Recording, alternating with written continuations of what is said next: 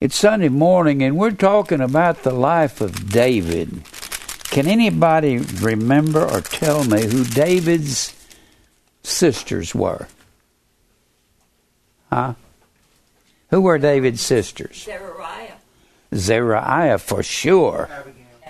Abigail, yeah. Oops, I'm writing with a yellow pen. Abigail.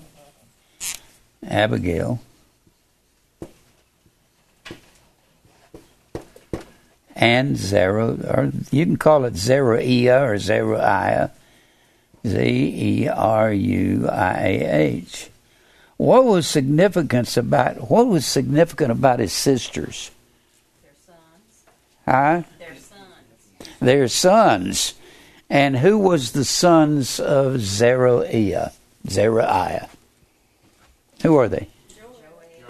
Joab. Boy, without a doubt, Joab. Huh? Absalom. No, wait a minute. That's David's son. Abishai. Abishai. Abishai and who else? Asahel. Asahel. Now, what is particularly significant about Joab? Huh? He's mean.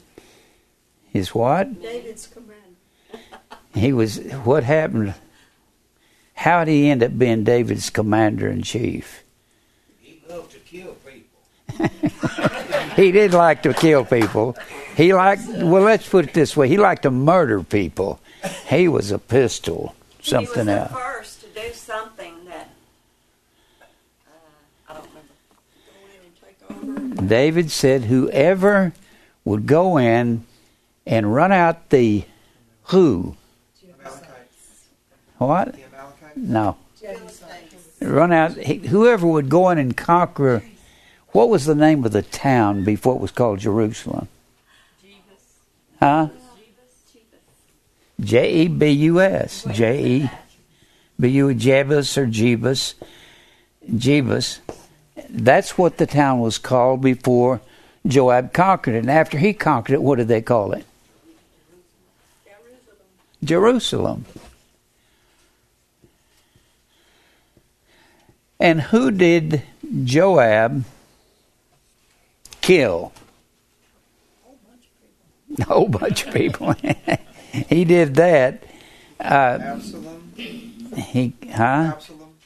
Well, yeah, he killed him down on in life there. Killed Absalom.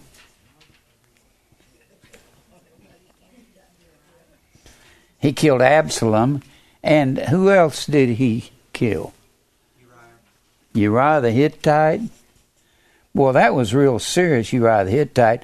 David wanted to get rid of Joab, but he's the one that employed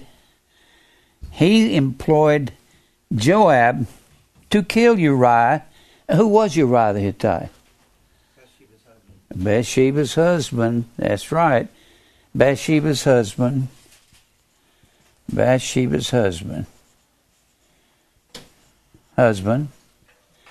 And who was Bathsheba's grandfather?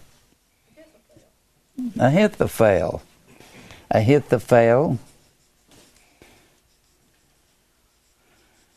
Ahithophel was Bathsheba's grandfather. And what was his position with David? He was what? His chief counselor. He was the friend of David. And what did he do to...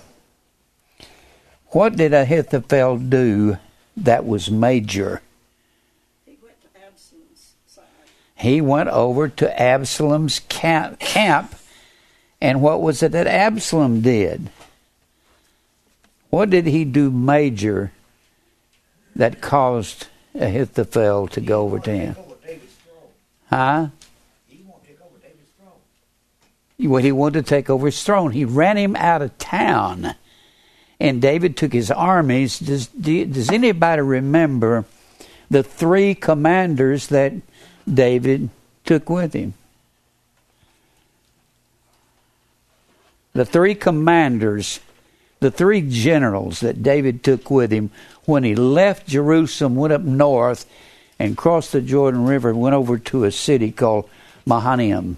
Does anybody remember the three generals? Joab, Abishai, and who else? You might not remember this other guy. Joab and Abishai. That's his nephews. Why did he take them? Because they're killing machines. That's why he took them. That's what they were. They were killers. You don't want to cross either one of these guys. They'll get you. And David is so sorry. What did he keep saying about these two brothers? I don't know what to do with them. They're killing me. He said, these sons of Zeruiah are too hard for me. I can't handle them. What was it that Abishai was always doing? When they were chasing Saul, what was it Abishai kept saying? I want to kill Saul. And what would David say? Don't kill the anointed. No, he is the anointed of the Lord. You don't mess with him. Well, and who else did Joab kill? Joab just murdered. Abner. And who was Abner? Huh? Abner was a commander for who? Saul. He was Saul's commander. Commander of Saul's army. Now, Abner was a good guy. And he was commander of Saul's army, and Saul was a bad guy. And Joab was commander of David's army, and David was a good guy, and Joab was a killer. Whew. Boy, he was something else. Did we get everybody that he killed? Amasa. He killed one other person. Amasa. That was who? Who was Amasa? Who was he? Huh? Abigail's son was Amasa. That was Joab's first cousin, Amasa. That was Joab's cousin, Abigail's son. And what did Joab do? He came up to him and said, "Hey, brother, how you doing?" And ran a knife under his fifth rib. No reason other than the fact. What was it that caused him to do that? What was Amasa's position? David placed Amasa in the place of Joab and says, "You're going to be my commander from now on." And Joab says, "Oh, yeah? You think so?" Now, how could Joab kill him and take off with the army behind him? Because those generals were in charge of the whole nation. You remember what after Absalom was killed? Who killed Absalom? Joab. After he was killed and they got back to Jerusalem after they conquered, did anybody remember how that Joab killed? How he killed Absalom? Does anybody remember? Mm-hmm. Well, where was Absalom when he killed him? He was hanging in a tree from his hair.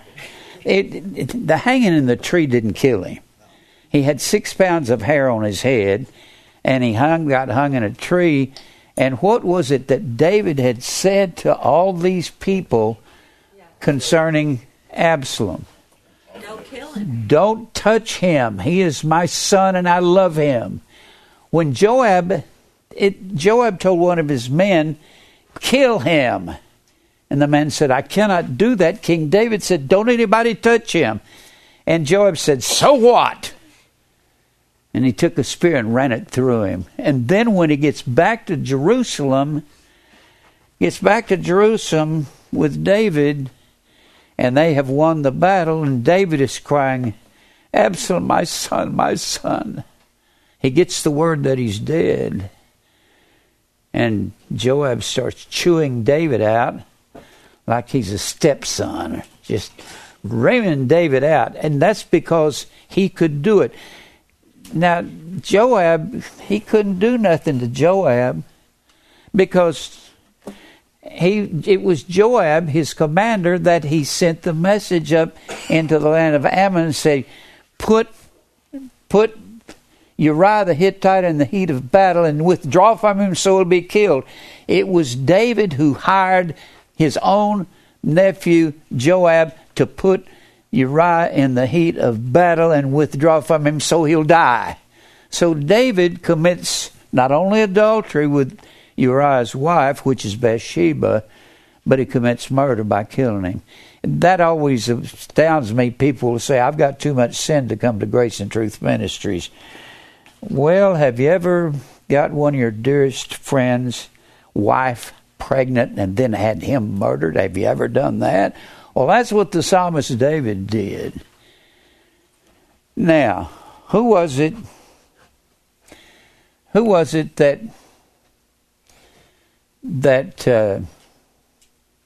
Absalom killed? Who did he kill? Does anybody remember? He killed his brother, Amnon. He had Amnon killed. And why is that? He raped his sister Tamar. Amnon, and why is all of this coming about? It's judgment of God on David's life. Who told David the sword will never leave your house? Huh? No. Nathan. Nathan the prophet stood before David and said, the sword will never leave your house. So from that time all the way to the end of David's life, David had one problem after another. In 2 Samuel, the 11th chapter, he commits adultery with Bathsheba, and in the 12th chapter, Nathan comes to him and tells him, the sword will be on your house from now on. And then in the 13th chapter, that's when immediately the judgment starts coming, when Amnon rapes his... It's Amnon, David's oldest son, rapes David's daughter, his half-sister, Tamar. And then Absalom is another son in that family, and he plots for how long? 2 years. 2 years to get back to Amnon and get him. And How did it come about that he killed him? He got him drunk. Well, he brought him down to a festival they were having 2 years later, and they got the part in, and he got looped, and he killed him, and he has to leave town. Well, who was it that brought him back to Jerusalem? Do y'all remember that? It was Joab that charmed his father and got him to bring Absalom back and forgive him. And when he comes back, what's the first thing he does when he comes back? Huh? He sleeps with his concubines. Well, he does that. He sleeps with David's concubines. But when he comes back, he stands at the gate of the city and charms everybody coming in the gate until he gets to town Jerusalem following him. He formulates his own army, and then he takes off after his father David, and he wants to kill his own father. See, Absalom had a murderer's heart. He wanted to kill his father David and take over the kingdom, and that's when they had the battle. And, of course, Absalom was killed. All of these things, this is like As the World Turns. It's like The Young and Restless. It's a family squabble. In fact, Absalom, let me show you something. Look over here in 1 Samuel, the 8th chapter. 1 Samuel, the 8th chapter. We're going to look at something here. It's kind of interesting to know this. In 1 Samuel, the 9th chapter,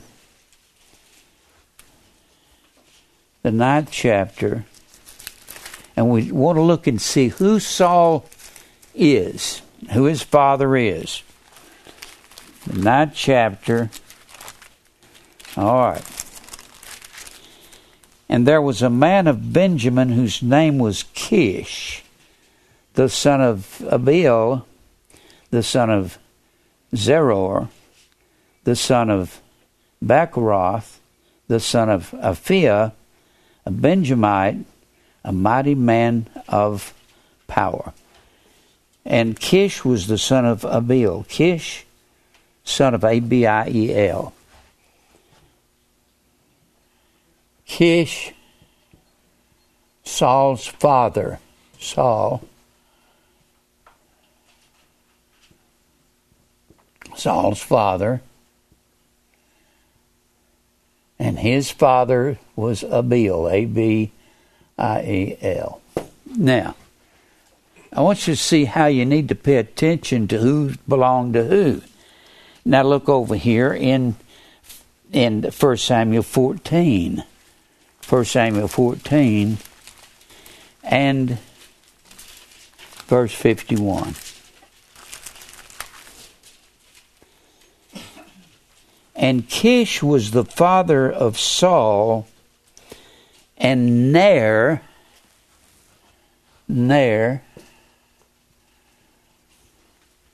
Now, word Abner, Ab means father.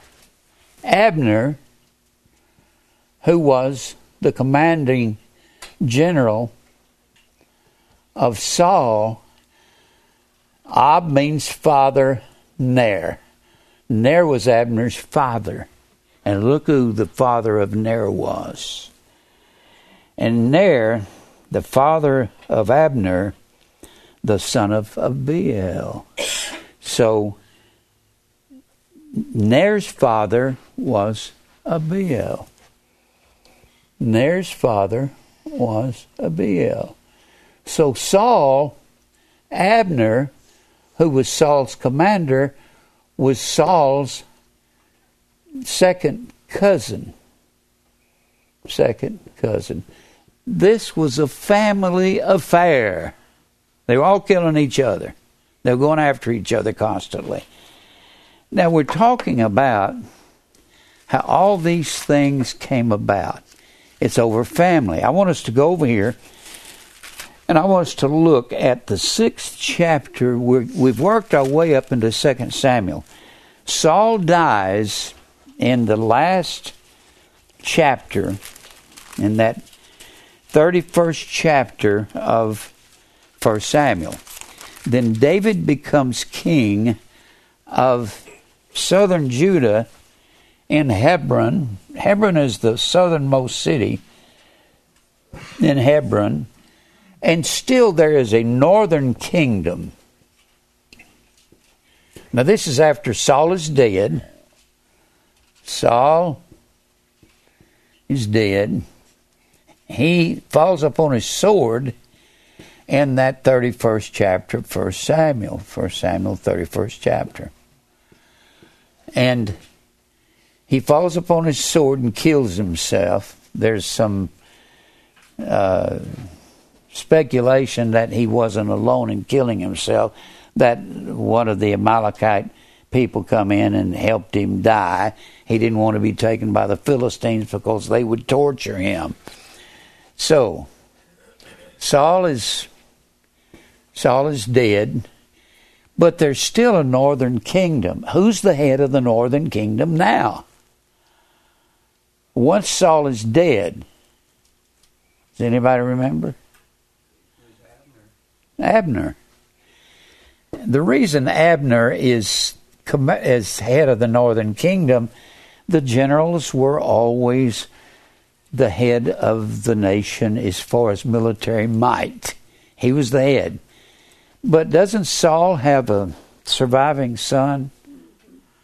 Does anybody remember who he was? Jonathan. Huh? Jonathan. It's not a common name. Jonathan.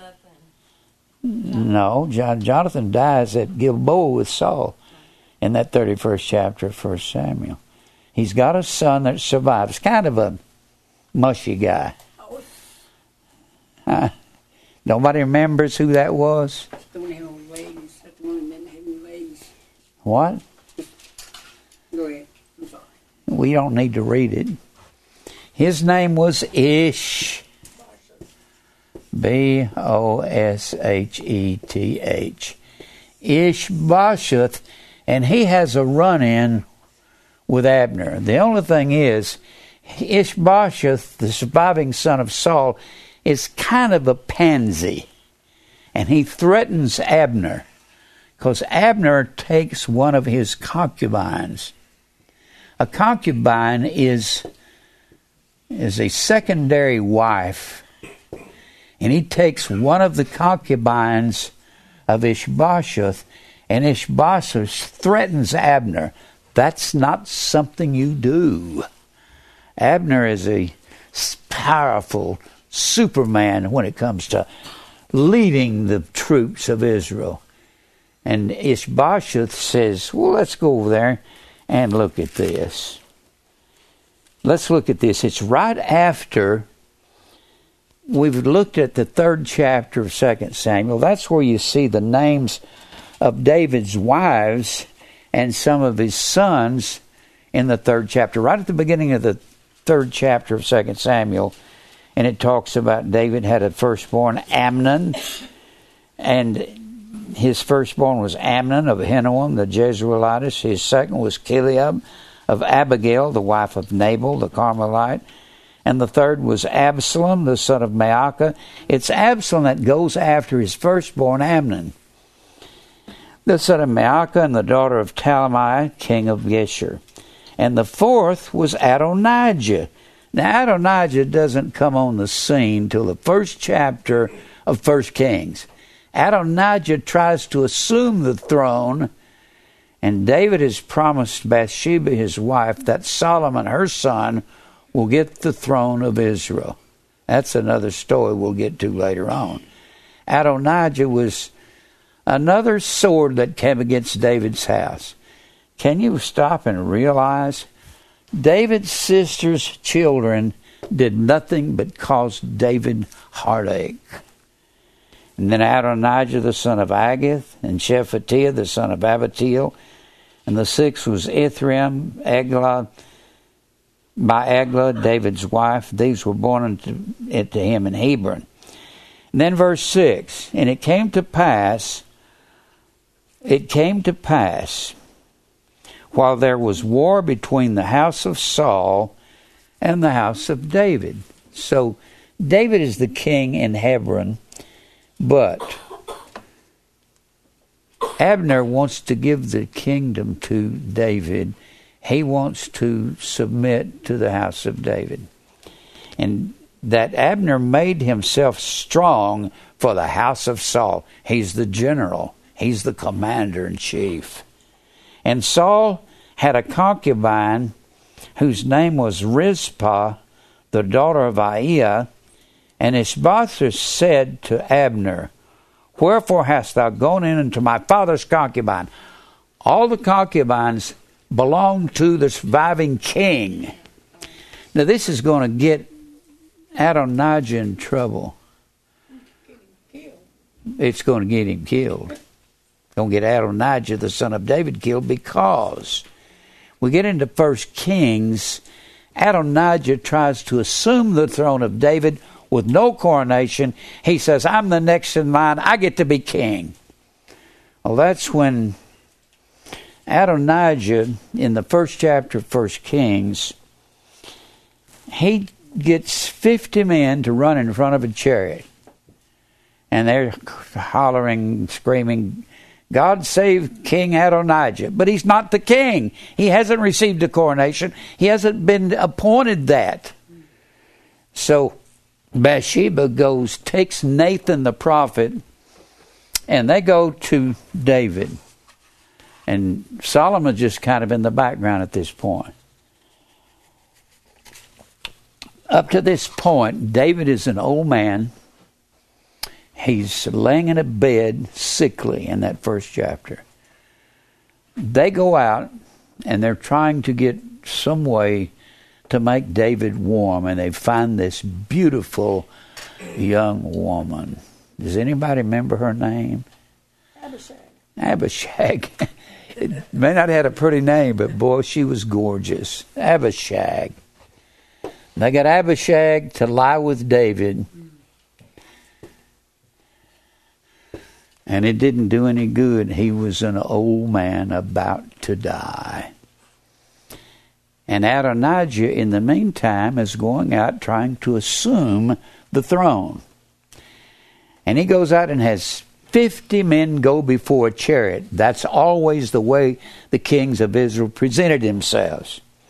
Has 50 men go before his chariot and say, God save King Adonijah. Well, Adonijah, this is when Bathsheba hears about this, and she tells Nathan, we got to go to David, my husband, and he promised Solomon would be the king. So Nathan and Bathsheba go to David. They tell him, you promised that Solomon be king, and here's your son Adonijah out here, and he's trying to assume the throne. So David gets, in his old age, he's an old man. He makes a statement there right before he dies. He said, I go the way of all the earth. I'm dying. But he gets Solomon aside, has him receive the coronation, puts a crown on his head, and he has the people begin to shout, God save King Solomon. That's the word Hosanna. Hosanna means God save the king. And then Adonijah with his 50 men before his chariot, they hear this and say, what is this? David has made Solomon king? And Adonijah gets humble real quick. And then he goes to Bathsheba and says, Bathsheba, David told Adonijah, or Solomon told him, Solomon told Adonijah, you can have your life if you behave yourself. So Adonijah goes to Adonai and Jah. Adonai means the Lord, Jah is short for Jehovah. So they would name their kids religious names. So it means the Lord Jehovah is what Adonijah's name means. And Adonijah has Bathsheba go to Solomon and ask Solomon, well, can I have at least this Abishag for my wife? And Solomon said, you're a rebellious man.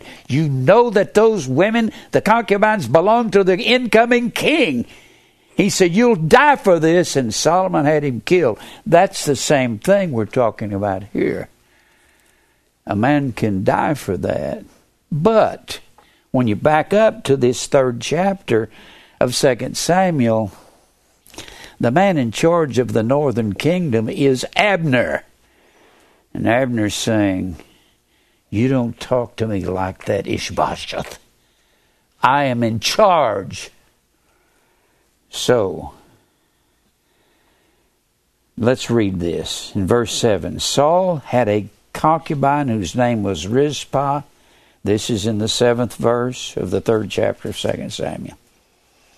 The daughter of Uriah, And Ish-bosheth said to Abner, "Why are you going in to my father's concubine when they belong to me?" Then was Abner very wroth for the words of Ish-bosheth. You don't want to stir up Abner under any condition. He's in control of the armies. There's not a king in northern Israel. Nobody's received the coronation. And Abner says to Ish-bosheth, "Am I a dog's head which against Judah do show kindness this day unto the house of Saul thy father, and to his brethren, and to his friends, and have not delivered thee into the hand of David?" I can actually deliver you, Ish-bosheth, to David. All along, Abner wants to give the kingdom to David and submit to David. Just say, there's no need in us having these two kingdoms. And Abner is an honorable man. Deliver thee into the hand of David, that thou chargest me today with a fault concerning this woman. So do God to Abner, and more also, except as the Lord hath sworn to David, even so I do to him, to translate the kingdom from the house of Saul, and set up the throne of David over Israel and over Judah, and from Dan even unto Beersheba. So Abner says, my intentions is to give David the entire kingdom. Let's read about it. And he could not answer Abner a word again. Ish-bosheth shut his mouth because he was afraid of Abner. You bet your life he's commanding the army.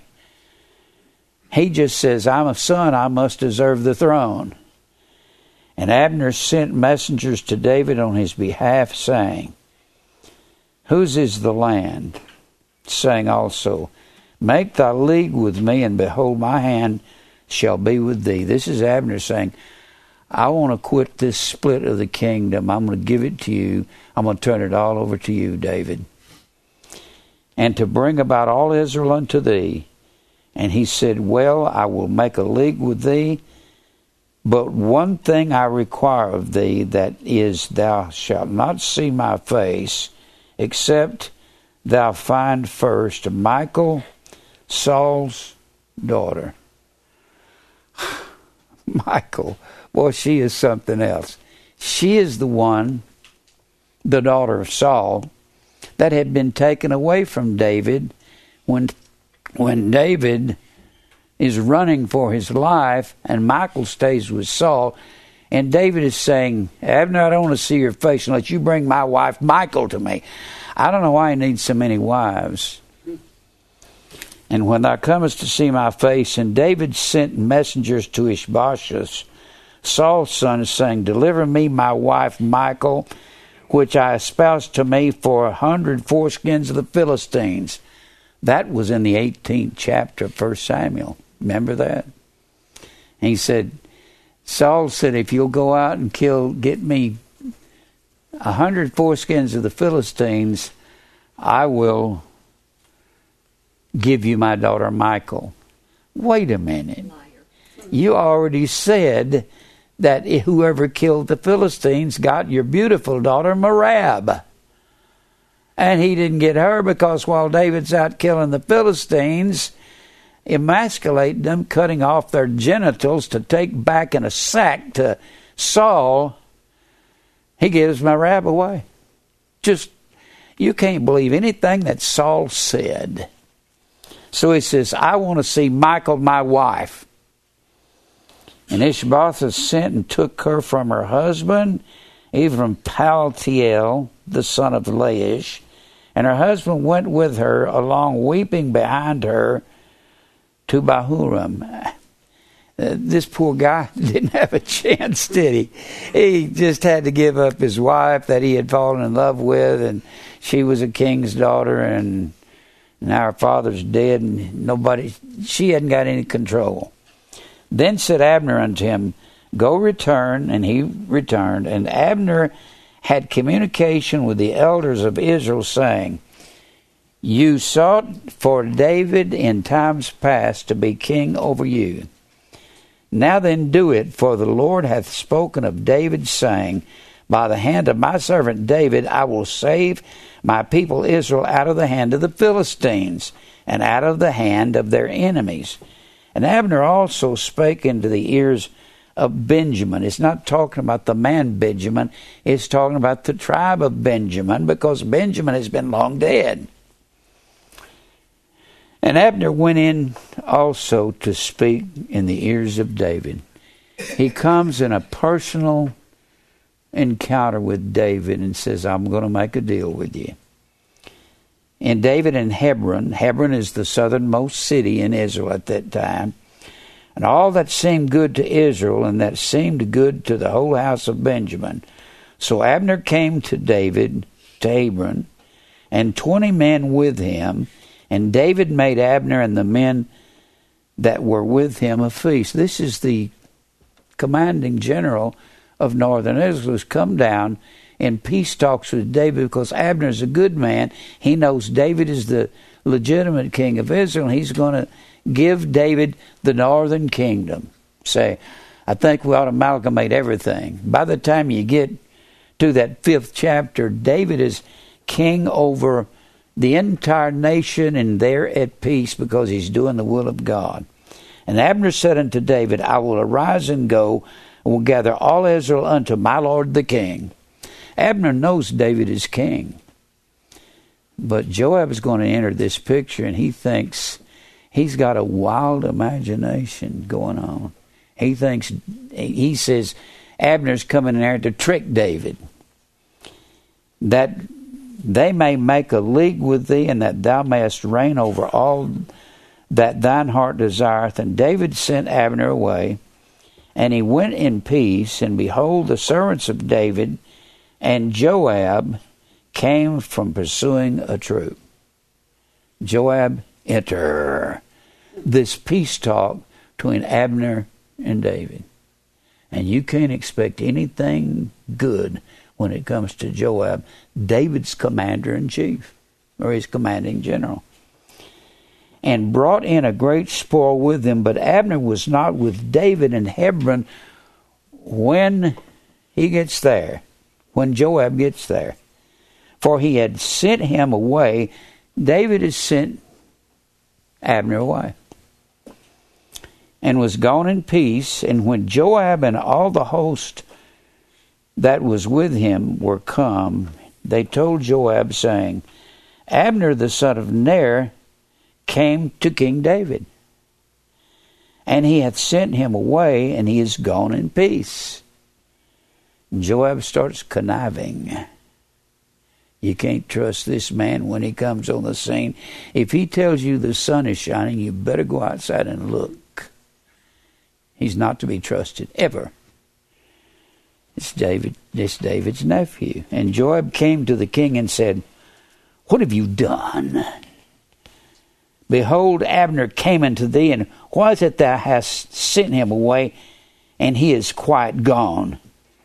He's chewing David out. He thinks nothing about jumping David's case. Thou knowest Abner, the son of Ner, that he came to deceive you, and he didn't. Abner's a good man. And to know thy goings out and thy coming in, and to know all that thou doest. And when Joab was come out from David, he sent messengers after Abner. He wants to get Abner aside. He don't like him. You know what I believe he's afraid of? Abner's going to take his place as commander of the armies of Israel.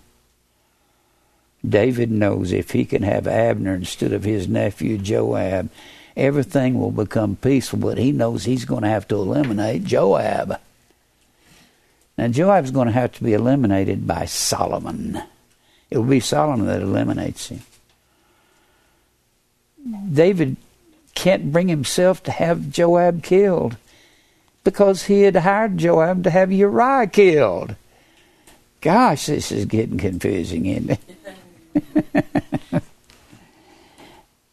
Abner, which brought him again from the well of Sirah, but David knew it not. And when Abner was returned to Hebron, these guys go get him and bring him back to David. And Joab took him aside in the gate. Took him aside in the gate to speak with him quietly. He says, "Come here, brother. Let me talk to you a minute." And he smote him under their fifth rib, that he died for the blood of Asahel, his brother. When they were having those war games, and Asahel takes off after Abner. You don't chase Abner unless you want to die.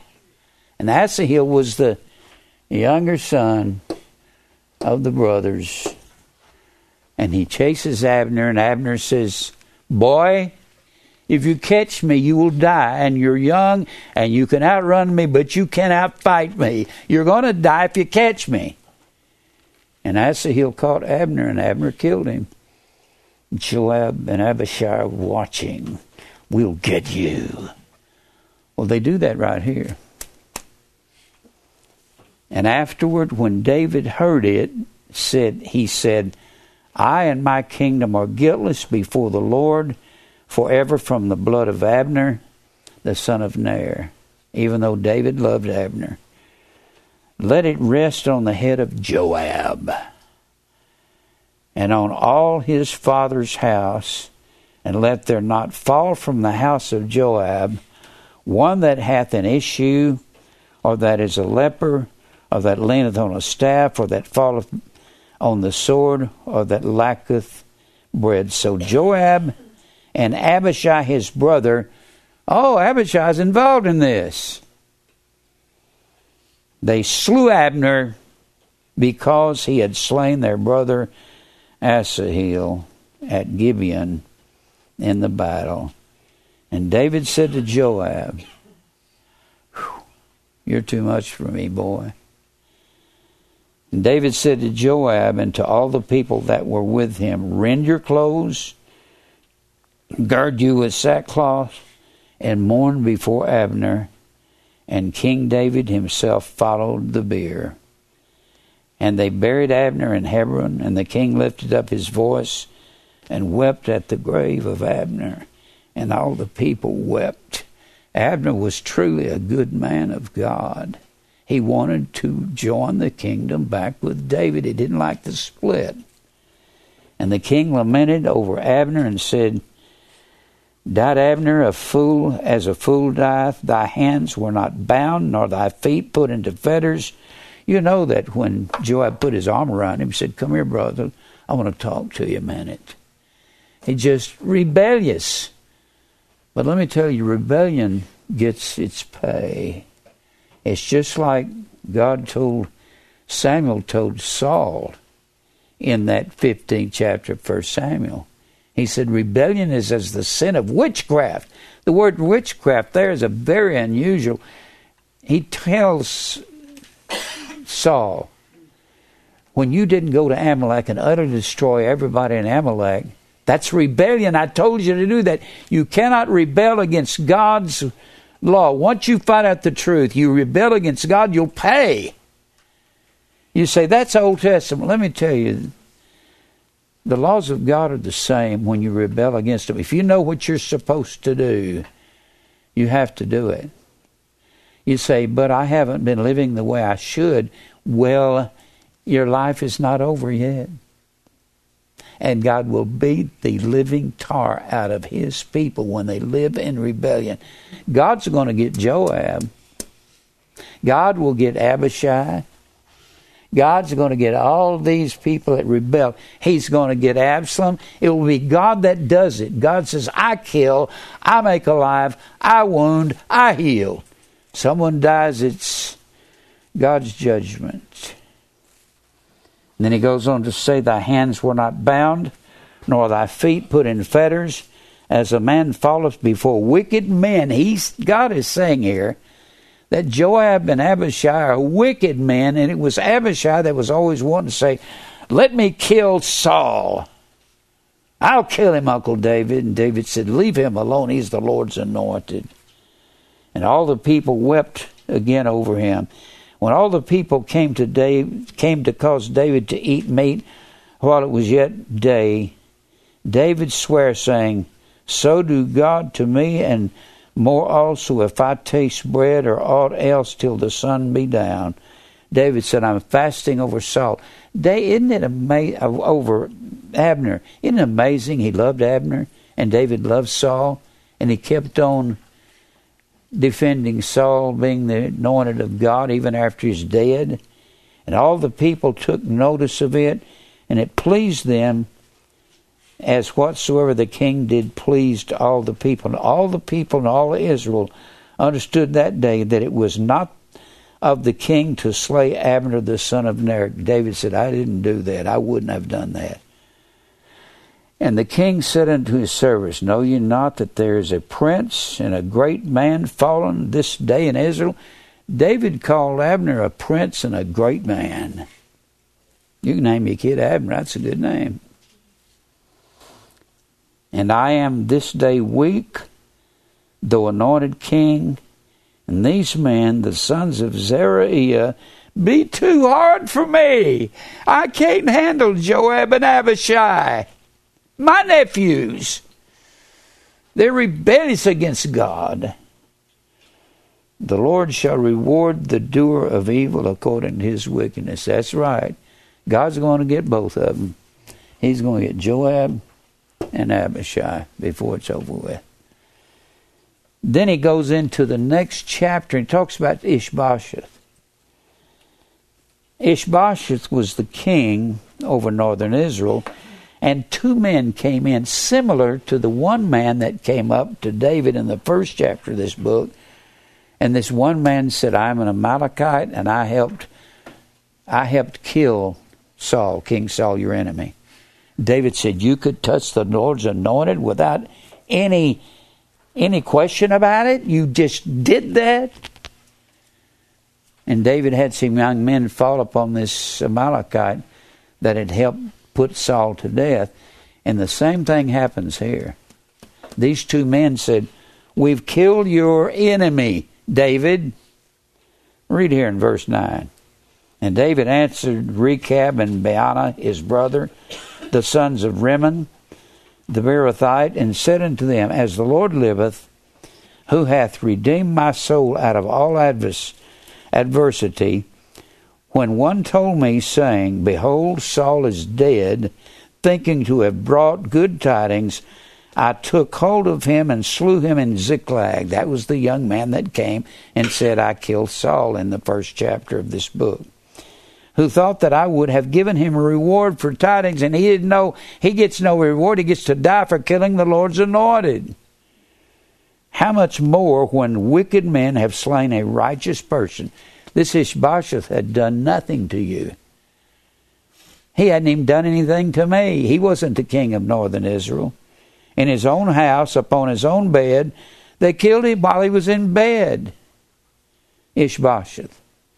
Shall I not therefore now require his blood of your hand and take away from the earth? And David commanded his young men, and they slew them and cut off their hands and their feet and hanged them up over the pool in Hebron. But they took the head of Ish-bosheth and buried it in the sepulchre of Abner in Hebron. Now. So this proves Saul was saved? Saul was a Christian? Well, so David never does condemn Saul.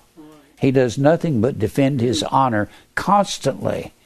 Saul was a believer. He was anointed in the 12th chapter of 1 Samuel. He was picked by God in 1 Samuel, the 9th chapter. Picked out by God. He was of the wrong tribe to be king, so God had to cause him to turn. Now, in the 5th chapter, this is where David becomes king of all Israel. They amalgamate northern Israel and southern Judah. There's nobody to defend against David. Ish-bosheth is dead. Abner's dead. David is free to take over. And David is a peaceful man, and God comes to David in this chapter and says, And he has all the kings come to him from all around the world, all around the civilized world. And they come to pay him homage. Even the kings of the Philistines come, and he is at peace with everybody. And he becomes the king of all of Israel, and everything is wonderful. Now, we get into that 6th chapter, which is a very interesting chapter. I don't know if I can get through all this today. It's a lot. Now, when you get to the 6th chapter, something happens that most preachers don't understand. God kills one of the priests of God. Let's read 6th chapter. Again, David gathered together all the chosen men of Israel, 30,000. Now, everywhere you find something in, let me go ahead and say this while I'm thinking about it. When you're in the book of Samuel, you've got what's called the Book of the Kings. The Book of the Kings to the Jew was one book. One book. The Book of the Kings was 1st and 2nd Samuel, 1st and 2nd Kings, 1st and 2nd Chronicles. Now when you're... it's not racing. All right. 1st and 2nd Samuel. 1 Samuel is about Saul and David. David is crowned king in the 16th chapter, and he's the king in God's eyes all the way to the 31st chapter. Saul is made king by God in the 9th chapter. He's received his coronation in the 12th chapter. And in the eyes of the people, Saul is the king till the 31st chapter. In the eyes of God, David is king. Now, when you get over to 1st and 2nd Kings, you don't find Baal and Grove.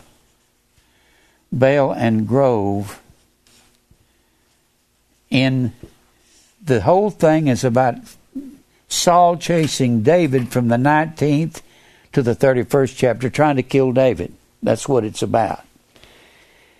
And then you get into 2 Samuel. You get into David is the full king of Israel. He's the king of Hebron. King in Hebron starting off. By that 5th chapter, he's the king of all of Israel. And they're at peace. Then we get to something very interesting. They do not have an Ark of the Covenant. The Ark of the Covenant was taken into battle everywhere the Israelites went into battle. The Ark was God's throne. Let me show you something over in because this 6th chapter is about the Ark of the Covenant, what you're supposed to do and not supposed to do concerning the Ark. Look over here in Isaiah 37.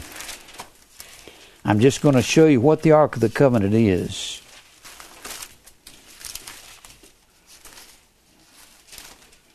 Isaiah 37.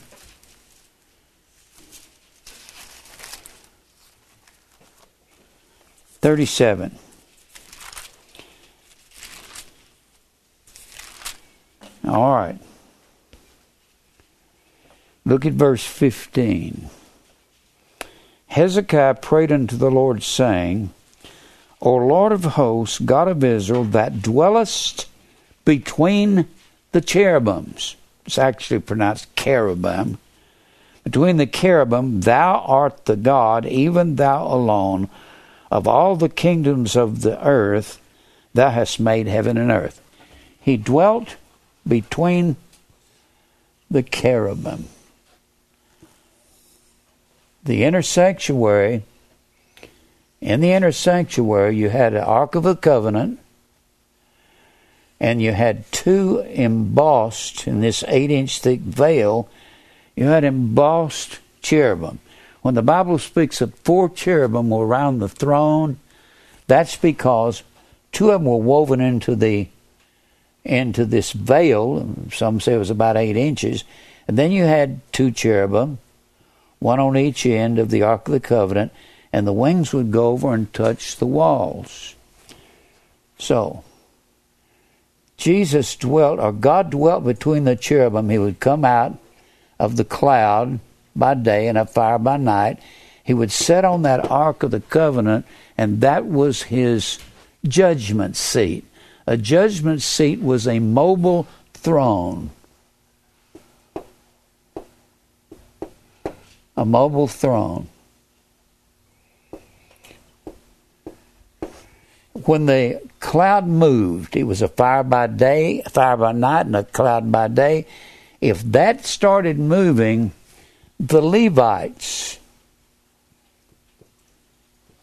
particularly the Kohathites, sons of Levi, Kohath, the Kohathites, it was their charge to move the temple, it was their charge to move the candlesticks, to move the altar of incense, to move the table of showbread, the brazen sea, and the brazen altar. These are made of brass.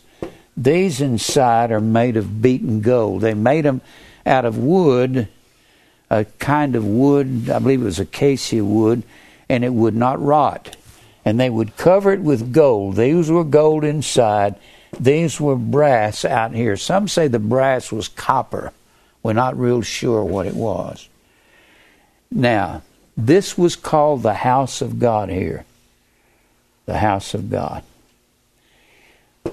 That word dwellest there in 37 and 16, the word dwellest is the word yashab, Y-A-S-H-A-B. And that word Yashab probably has a growling sound, Yashab, something like that, because they spoke with guttural sounds. That means to sit down, to settle, to marry, to inhabit, to make, to keep a house. This inner sanctuary was called the house of the Lord, because he lived and led Israel from this judgment seat. It was mobile, so when the temple moved, what is the white throne? The white throne, Solomon had a throne made of ivory, and that was a reference to the white throne judgment of God. It was made of ivory.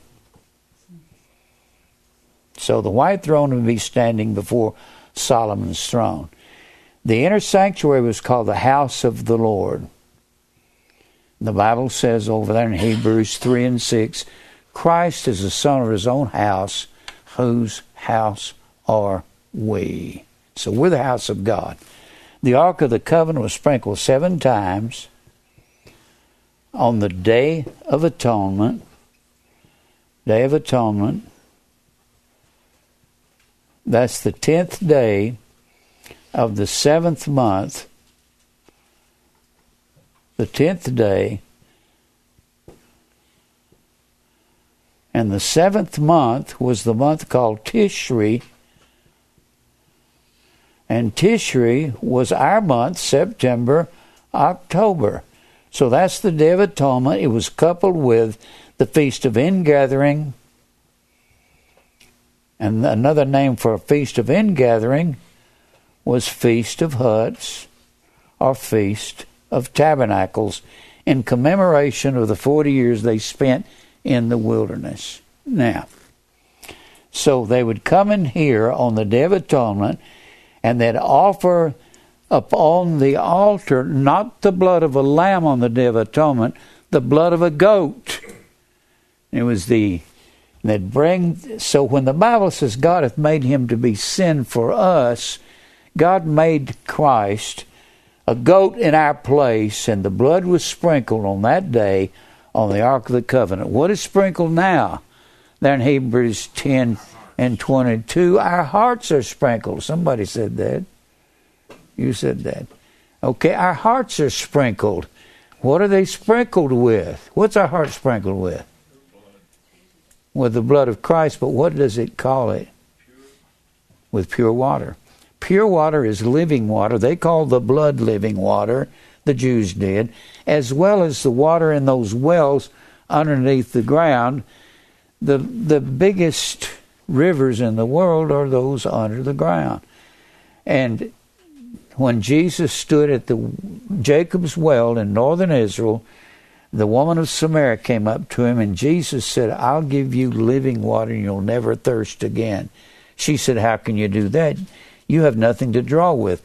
Any water that was moving, they called living water, and they knew that it was pure. So, everything over here in the Old Testament is equal. The Bible says the seven candlesticks is the church there in Revelation 1:20. And it also says that the seven candlesticks are the eyes of the Lord in Zechariah 4 and 10. So the eyes of the Lord are the same thing as the seven candlesticks. Now, so it means to build a house or marry. God was married to Israel in the Old Testament. That's why Jeremiah, when Jeremiah is preaching to Israel about their rebellion, he says, you've played the harlot there in Jeremiah, the 3rd chapter. I'm going to give you a bill of divorce. God says, I'm divorcing Israel. I'm divorcing Judah.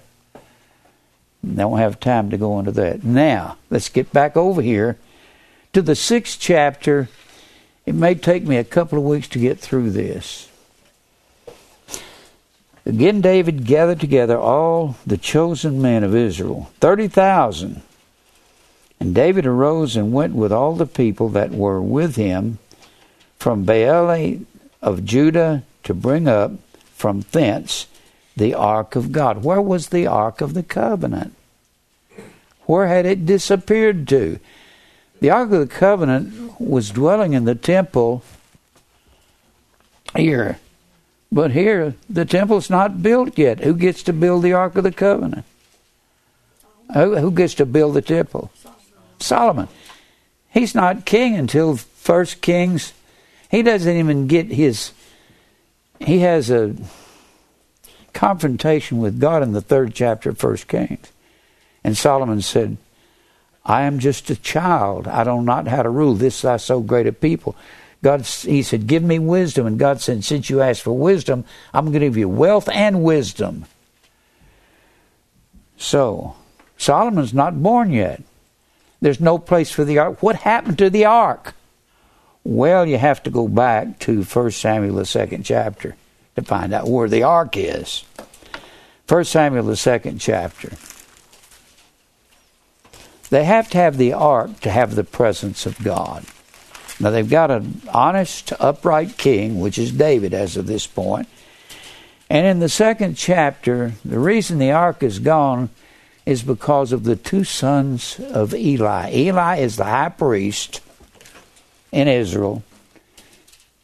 Eli is the high priest in the 2nd chapter. He is a descendant of Aaron.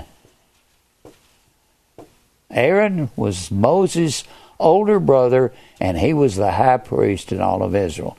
Eli is the descendant of Aaron. And he's got two sons that are wicked to the core. God will not let you have wicked children and get by with it, especially if you're supposed to be a spiritual leader in his church. He won't let you do that. When you get down here to in 1 Samuel and in verse 11, Elkanah went to Ramah. Now, Elkanah is the husband of Hannah. And Hannah, in the first chapter of 1 Samuel, says, Lord, I am barren. My husband Elkanah has another wife, and she's got many children, one after the other. If you'll give me a son, I'll give him back to you for service. So she begins to praise God because God gives Hannah, opens up her womb. She's no longer barren. And Samuel is born to her.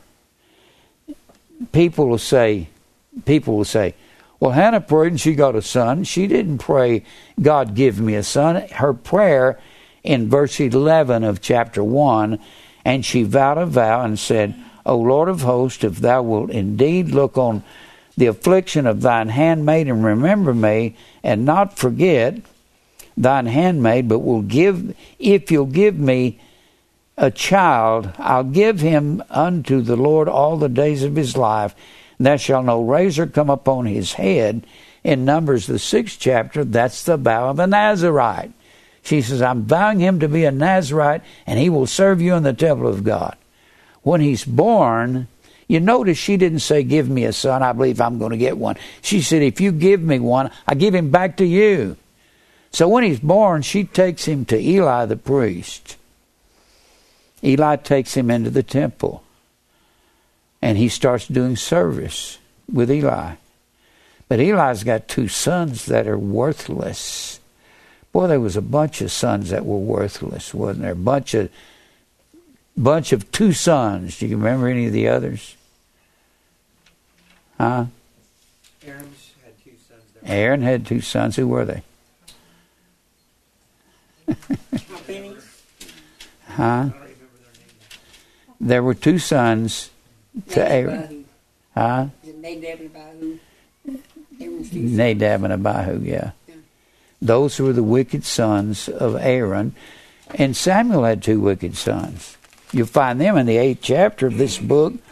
Their names were Joel and Abiah. Abiah. Those were the wicked sons of Samuel. And that's why the people cried out, Give us a king to rule over us. We don't like your sons. We don't want them to become our rulers. Neither did Eli knew that he wasn't making his sons behave. And you can see that in verse... First of all, how much time do I have, Mike? 26.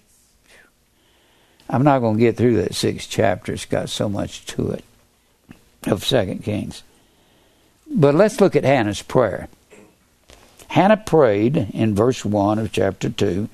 God's given her a son, and she calls him Samuel. Samuel is a construction of Shammah and El. Shammah and El. El is the Lord. Shammah means to hear. Samuel means heard of the Lord. And she was heard, her prayer was. So she gives the son, Samuel, to God.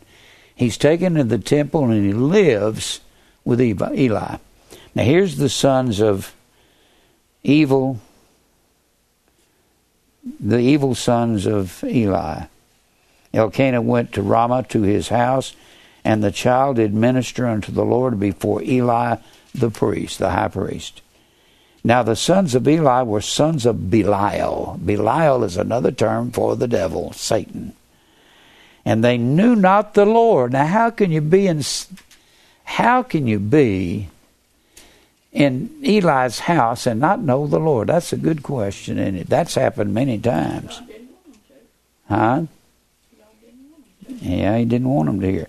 And the priest's custom with the people was that when any man offered sacrifice, the priest's servant came, and while the flesh was enseething with the flesh hook of 3 teeth in his hand, where did the priest eat while they were on duty? They ate from the table of the Lord, which is that the brazen altar. They would take a flesh hook, reach down in there, and whatever this offering that day, if it was a cleansing of the priesthood, and they were offering young bullock or beef, They ate beef that day. And every sacrifice had to be offered with salt. So God saw to it that it wasn't a bland taste. That all had to be offered with salt. And they struck it into the cauldron. All that the flesh brought up, the priest took for himself. So they did in Shiloh and unto all the Israelites that came thither. Also before they burnt the fat, the priest's servant came and laid and said to the man that sacrificed, give flesh to roast for the priest, for he will not have sodden flesh for thee, but raw.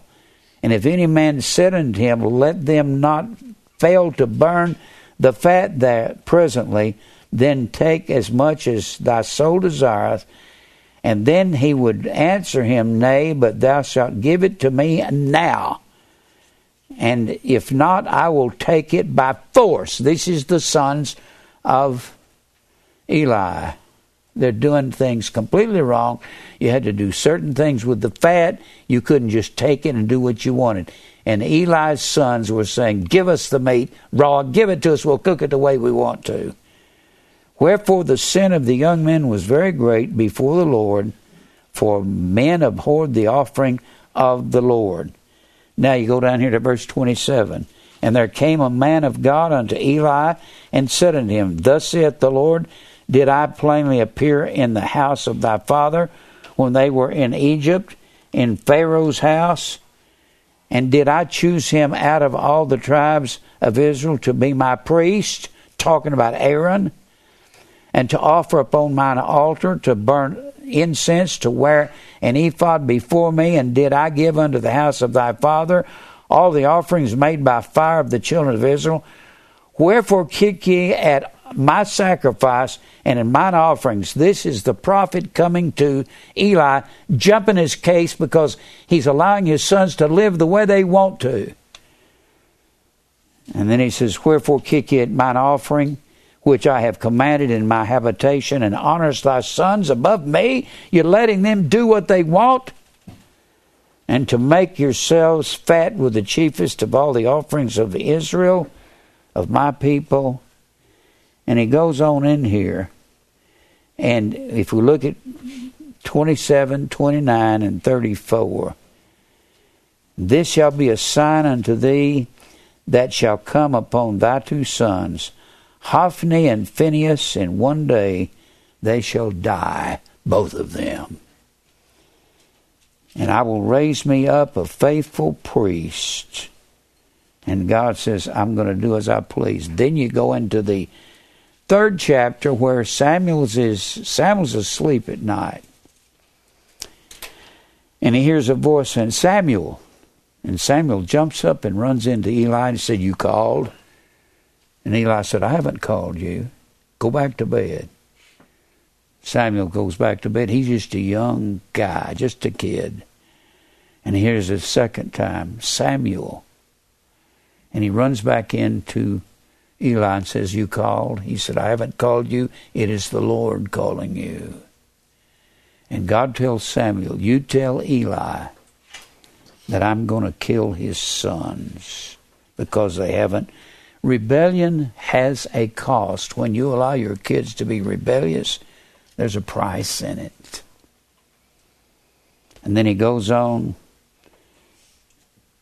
I love verse 7. Samuel did not yet know the Lord, neither was the word of the Lord yet revealed to him. This shows you that predestination is true. God just comes to Samuel and says, Samuel, you're mine. Come here. He doesn't accept the Lord or accept anything.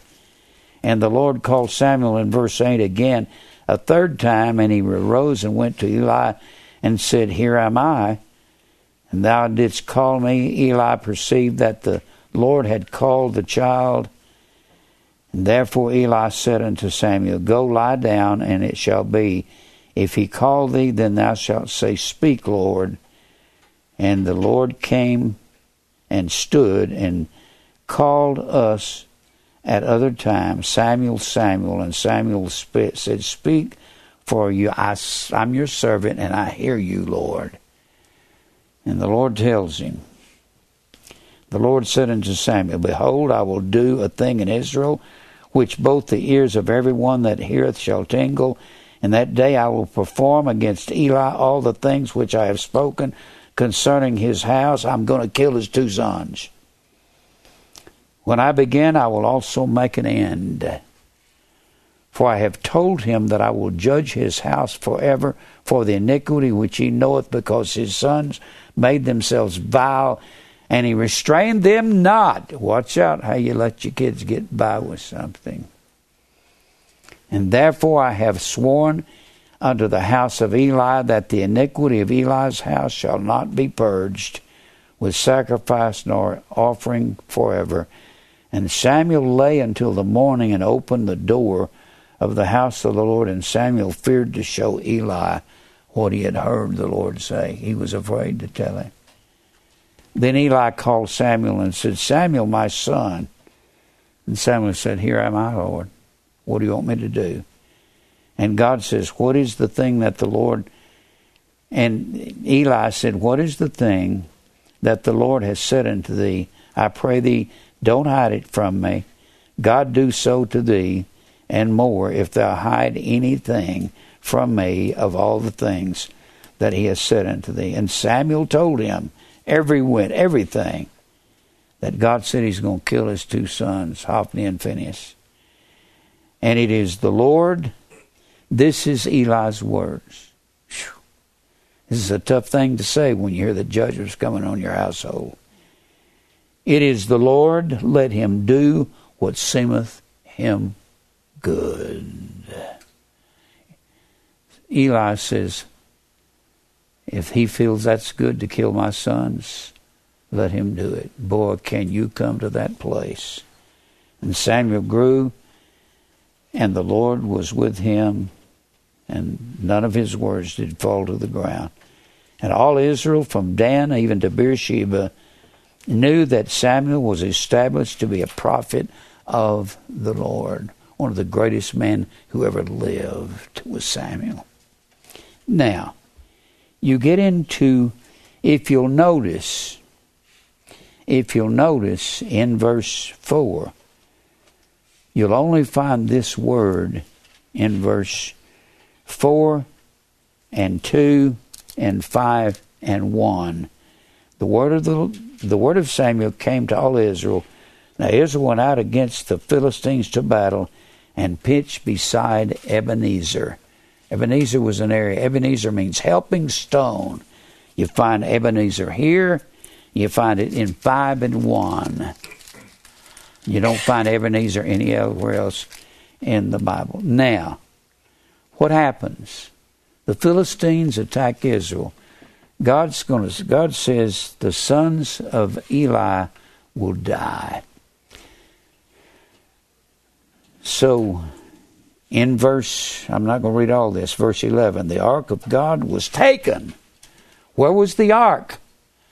When they're bringing it back to Israel in the 6th chapter of 2 Samuel, it'll tell you about it in these first chapters here.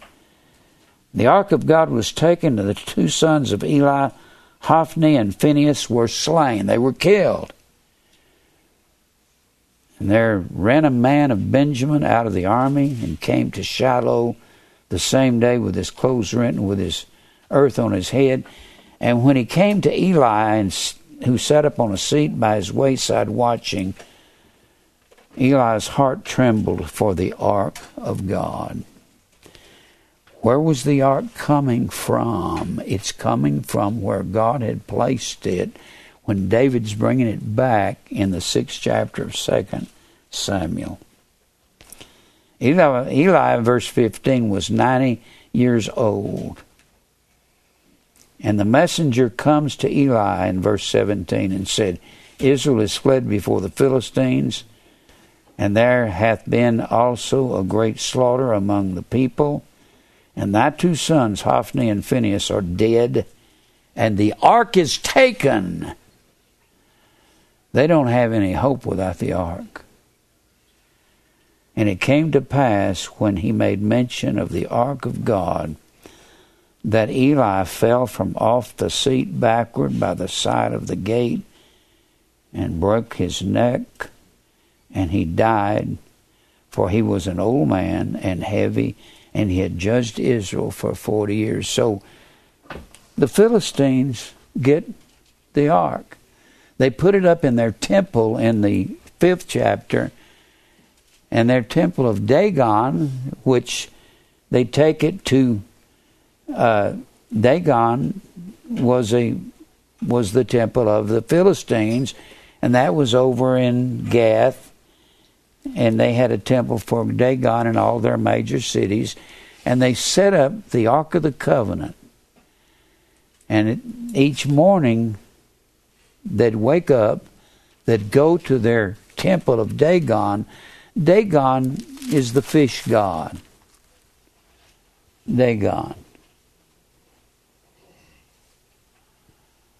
Dag is the word fish in the Hebrew.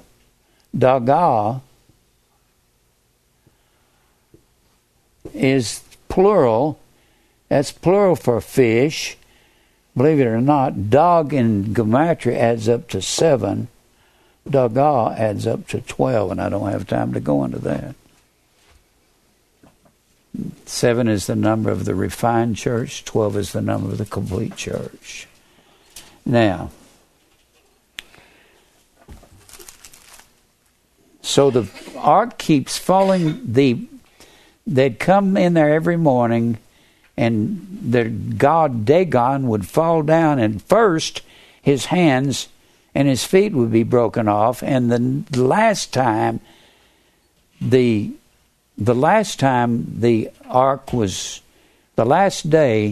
they came in, and the head was broken off, and the hands and the feet were broken off of Dagon. And the heads of the Philistines said, "Get that thing out of here," because God sent emerods. We don't know what they were. Some people call them hemorrhoids. It was worse than hemorrhoids. It killed the people. And those leaders of the Philistines said, "Get that out of here." Well, go to chapter 6. This is what was wrong in the 6th chapter of 2 Samuel. And the ark of the Lord was in the country of the Philistines 7 months. And the Philistines called for the priest and the diviners, saying, "What shall we do with the ark of the Lord? Tell us wherewith we shall send it to his place." Send it back to Israel. Do something with it. It's a curse upon us. And they said, "If you send away the ark of God of Israel, send it not empty, but in any wise return him a trespass offering. Then you shall be healed, and it shall be known to you why his hand is not removed from you." Then said they, "What shall be the trespass offering which we shall return to him?"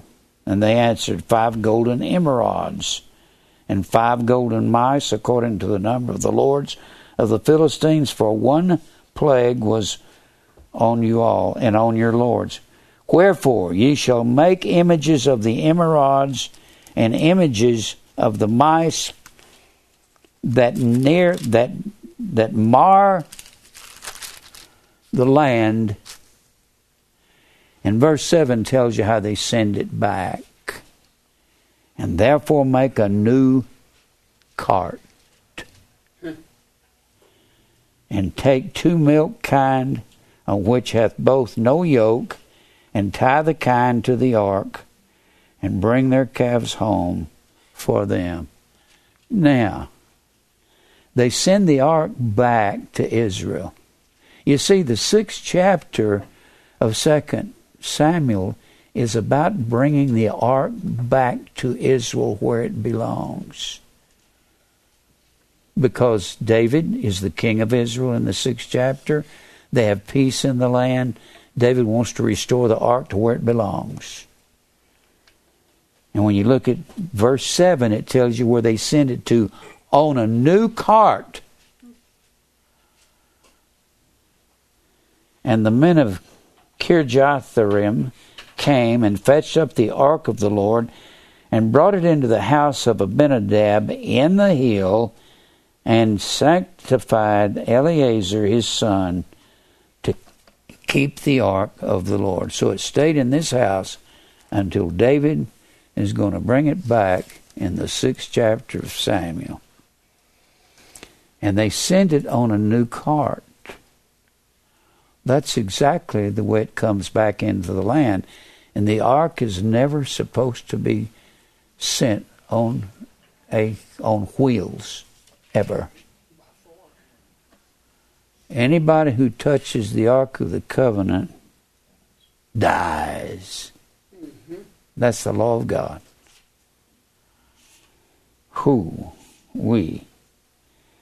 Let's read back in the 6th chapter of 2 Samuel.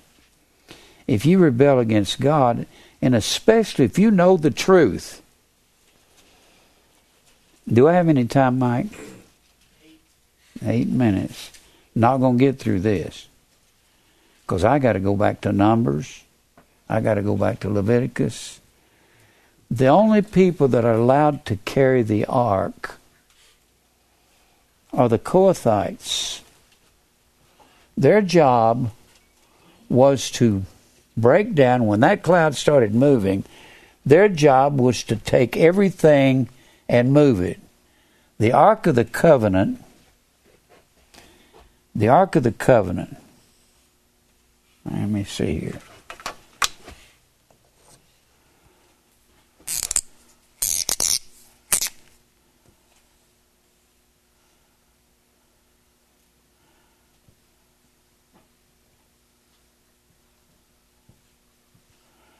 Had rings on the side of it,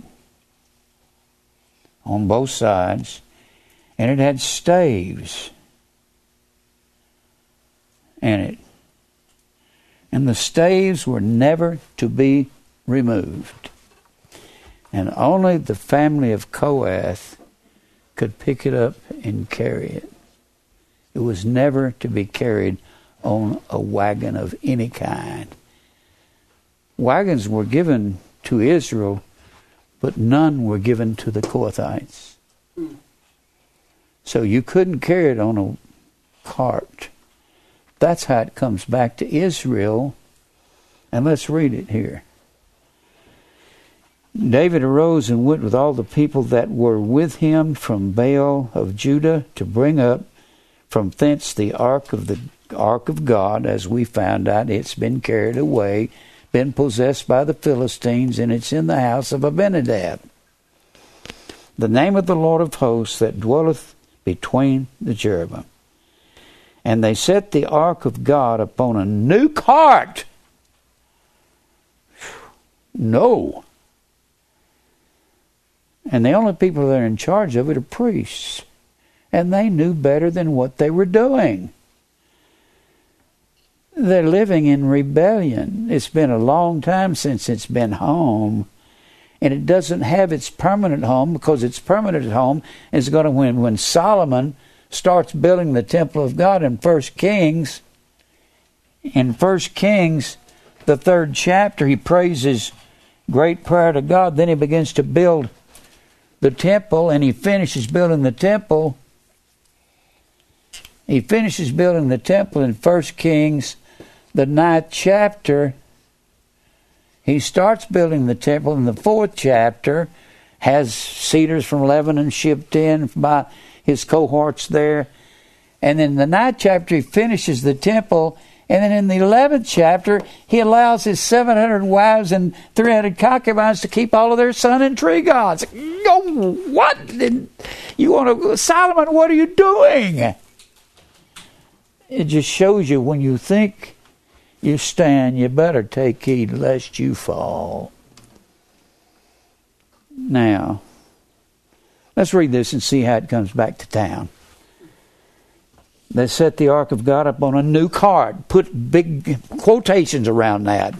Highlight it in yellow. And put a red circle. A new cart. And brought it out of the house of Abinadab. That's where it was taken to when the Philistines shipped it back. That one, it was in Gibeah. And Uzzah. And Ahio, the sons of Abinadab, a priest of God. You think Uzzah was also a priest of God? The only ones that are priests are the ones that are born of priests. Uzzah knew, drave a new cart, and they brought it out of the house of Abinadab, which was at Gibeah, accompanying the ark of God. And Ahio went before the ark. And David and all the house of Israel played before the Lord on all manner of instruments made of fir wood, even on harps and on psalteries and timbrels and cornets and cymbals. There were no Church of Christ here, were there? They don't believe in musical instruments. And when they came to Nacon's threshing floor, Uzzah put forth his hand to the ark of God to hold it, for the ox had shook it. And the anger of the Lord was kindled against Uzzah. What for? He was a priest. He touched the ark of the covenant. And God smote him there for his error, and he died by the ark of God. Whew, it seems awful unfair. They're getting the ark back. He was a priest. He knew what he's supposed to do. Look back at Numbers 14. Numbers 14.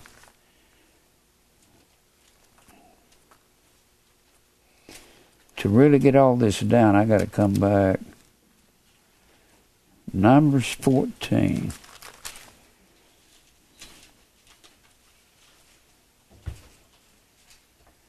All right.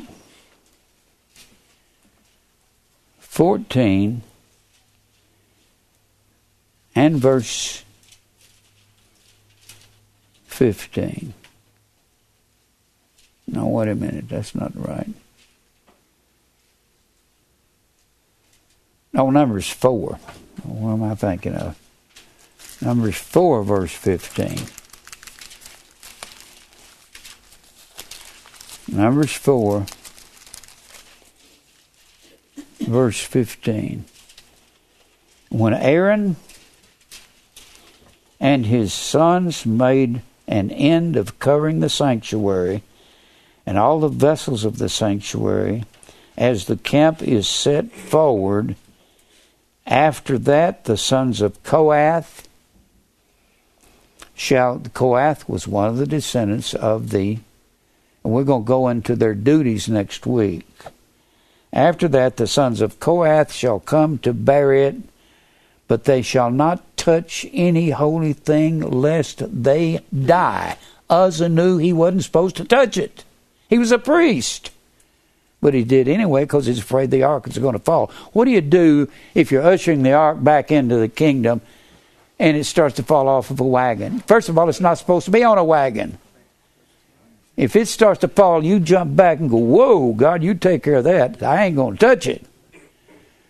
And he didn't do that. He just... Don't you think God was already mad because it was on a cart already? That he's what? God was kind of upset because... Well, it shouldn't have been on a cart. It was to be carried on staves. Let's keep reading here. These things are the burden of the sons of Kohath in the tabernacle of the congregation. It's amazing how people don't pay any attention to God, isn't it? Now, you'll die if you don't do the things that God says. Your life will die spiritually if you're not involved in doing the things of God. Am I out of time? Yeah. I'll come back next week. We'll look and see more about Uzzah. David got all upset at Uzzah, but David wasn't a priest. David was a king, and he comes from the tribe of Judah. He didn't know all the laws of the priest. He may have been aware of it, but he starts jumping at God. Why'd you kill him? God said, watch out the way you talk to me. It's amazing. If you're disobedient and rebellious to God, don't think that that's Old Testament. He won't do the same thing to us. He'll do a lot to us when we just ignore and rebel against Him. I have rebelled against God. Have you? And God has beat me with an inch of my life. The only reason if I say this, please bear with me in my folly, and indeed bear with me. I speak foolishly. I'm really trying to live godly now because God has beat me with just half to death in my life because of my rebellion. If you ever find anybody who's really living godly and righteously, that's because there was a time in their life they didn't. You can't just come up and say, well, I can't be like you, Jim. Well, I used to be like you. Let's pray. Father, thank you for truth. Teach us that we can't rebel against you. There is a price for rebellion. Fight our battles. We'll praise you for everything you do. Even that seems evil, we'll praise you for it because you tell us in everything give thanks. Lord, we'll praise you for all things. In Christ's name we pray, amen. Amen. Well, that's a lot of story, isn't it? Yeah. I want to get through this. We're going to keep going till we find out what it's all about. Wish I could remember the names. Remember the names. Well. What? They get lost in this stuff. Oh, yeah. Well, if you spend a lifetime studying these guys like I have, you'll still even get confused at times. What'd you say, Jim? I'm sorry. I said if you spend a lifetime studying these like I have, you'll still get confused at times.